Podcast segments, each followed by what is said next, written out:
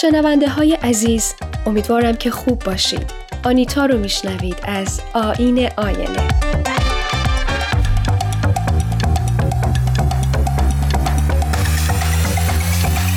قسمت سی و شش با معرفی قطعه What's Going On از ماروین گی، موسیقیدان آمریکایی متولد هزار و نهصد و سی و نه شروع میشه.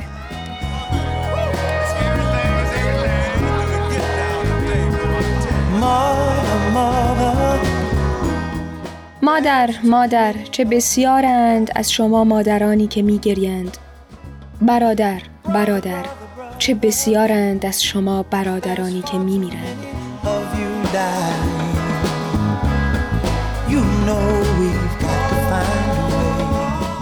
میدانی که باید راهی پیدا کنیم تا عشق را امروز به اینجا بیاوریم.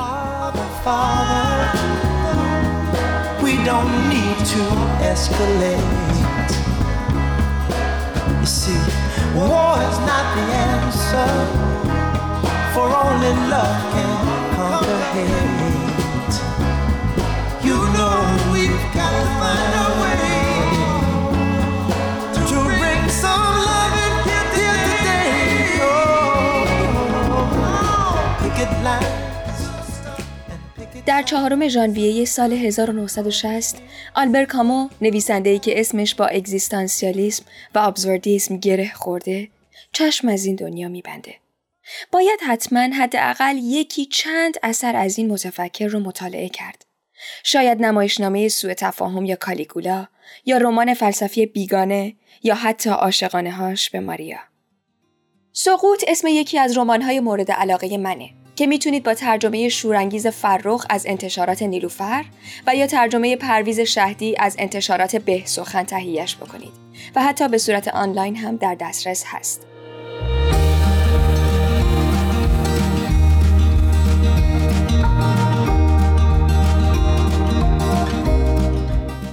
در این رمان آلبر کامو داستان زندگی یک وکیل موفق که خیلی هم انسان درستکار و خوبی بوده و حالا بازنشسته شده و در یک بار نشسته رو برای یک غریبه از زبان خودش تعریف میکنه. این آقای وکیل که اسمش ژان باتیست کلمانس بوده و هست، حالا اسم قاضی پشیمان یا قاضی توبه‌کار رو به خودش داده که البته در نسخه انگلیسی و فرانسوی این دو اسم با هم هم آوایی دارن، که فکر میکنم کامو از این موضوع استفاده کرده تا تاکید بیشتری بکنه بر این که این وکیل خودش رو چطور معرفی و توصیف میکنه.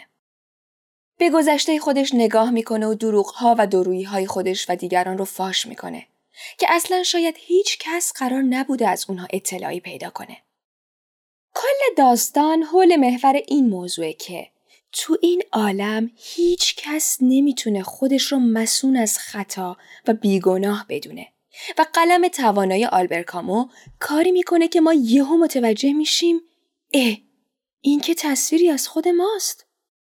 یادم خیلی سال پیش که این کتاب رو میخوندم، وقتی متوجه شدم ژان باتیست شده آینه من، نویسنده رو تحسین کردم که اینقدر با نرمی و محبت داره انتقاد شدیدی میکنه از من. اما خب الان فکر میکنم این صرفاً یک نقد نیست، بلکه واقعیتی از انسان بودن.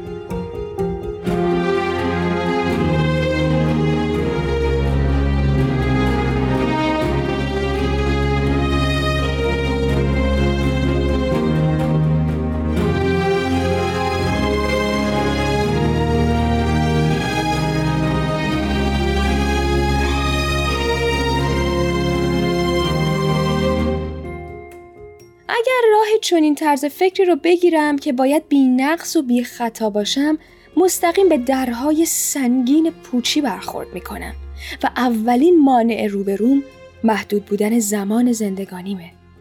اما اگر بپذیرم که بله هر آن ممکنه دچار خطا و اشتباه بشم، در واقع خودم رو در یک مسیر یادگیری قرار میدم و انسانی که در حال یادگیری باشه وقت نمیکنه به خودش الکی گیر بده. هر شکستی براش ابزار پیروزی بعدی میشه و هر پیروزی پایه‌هایی برای تقویت چیزی که یاد گرفته شده. شاید این شکلی ببینیم آلبر کامو در میزنه، یک پیامی میذاره و میره، اون پیام چیه؟ آیا میتونه این باشه که کاری که امروز میکنیم مهمه حتی اگر هیچ کس از خیر و شرش مطلع نشه؟ و یا شاید با توجه به تفکرات شخصی خودش میخواد بگه اینه، انسان این شکلیه، در ذات بد و منفعت طلب و تشنه تایید و تمجید شدن. خب فلسفه نبافم، یه قسمتی از کتاب رو میخوام بخونم.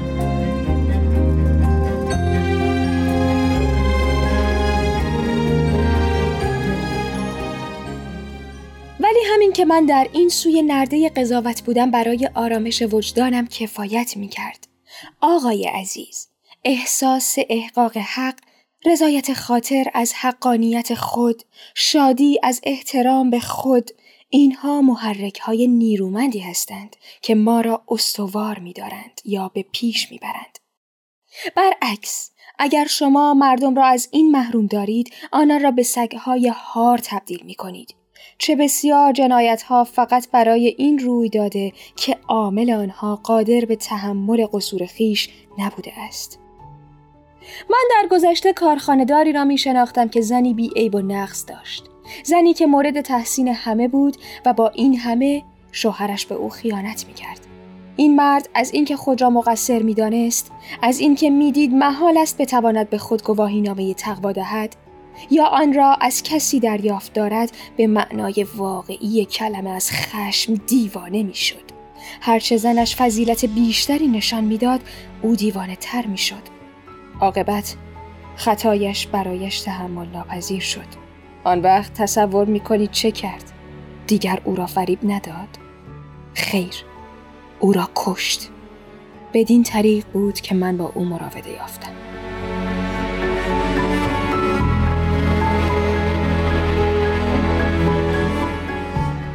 با اینکه دلم میخواد کل کتابو براتون بخونم، ولی تا قسمت بعد، خدا نگهدار.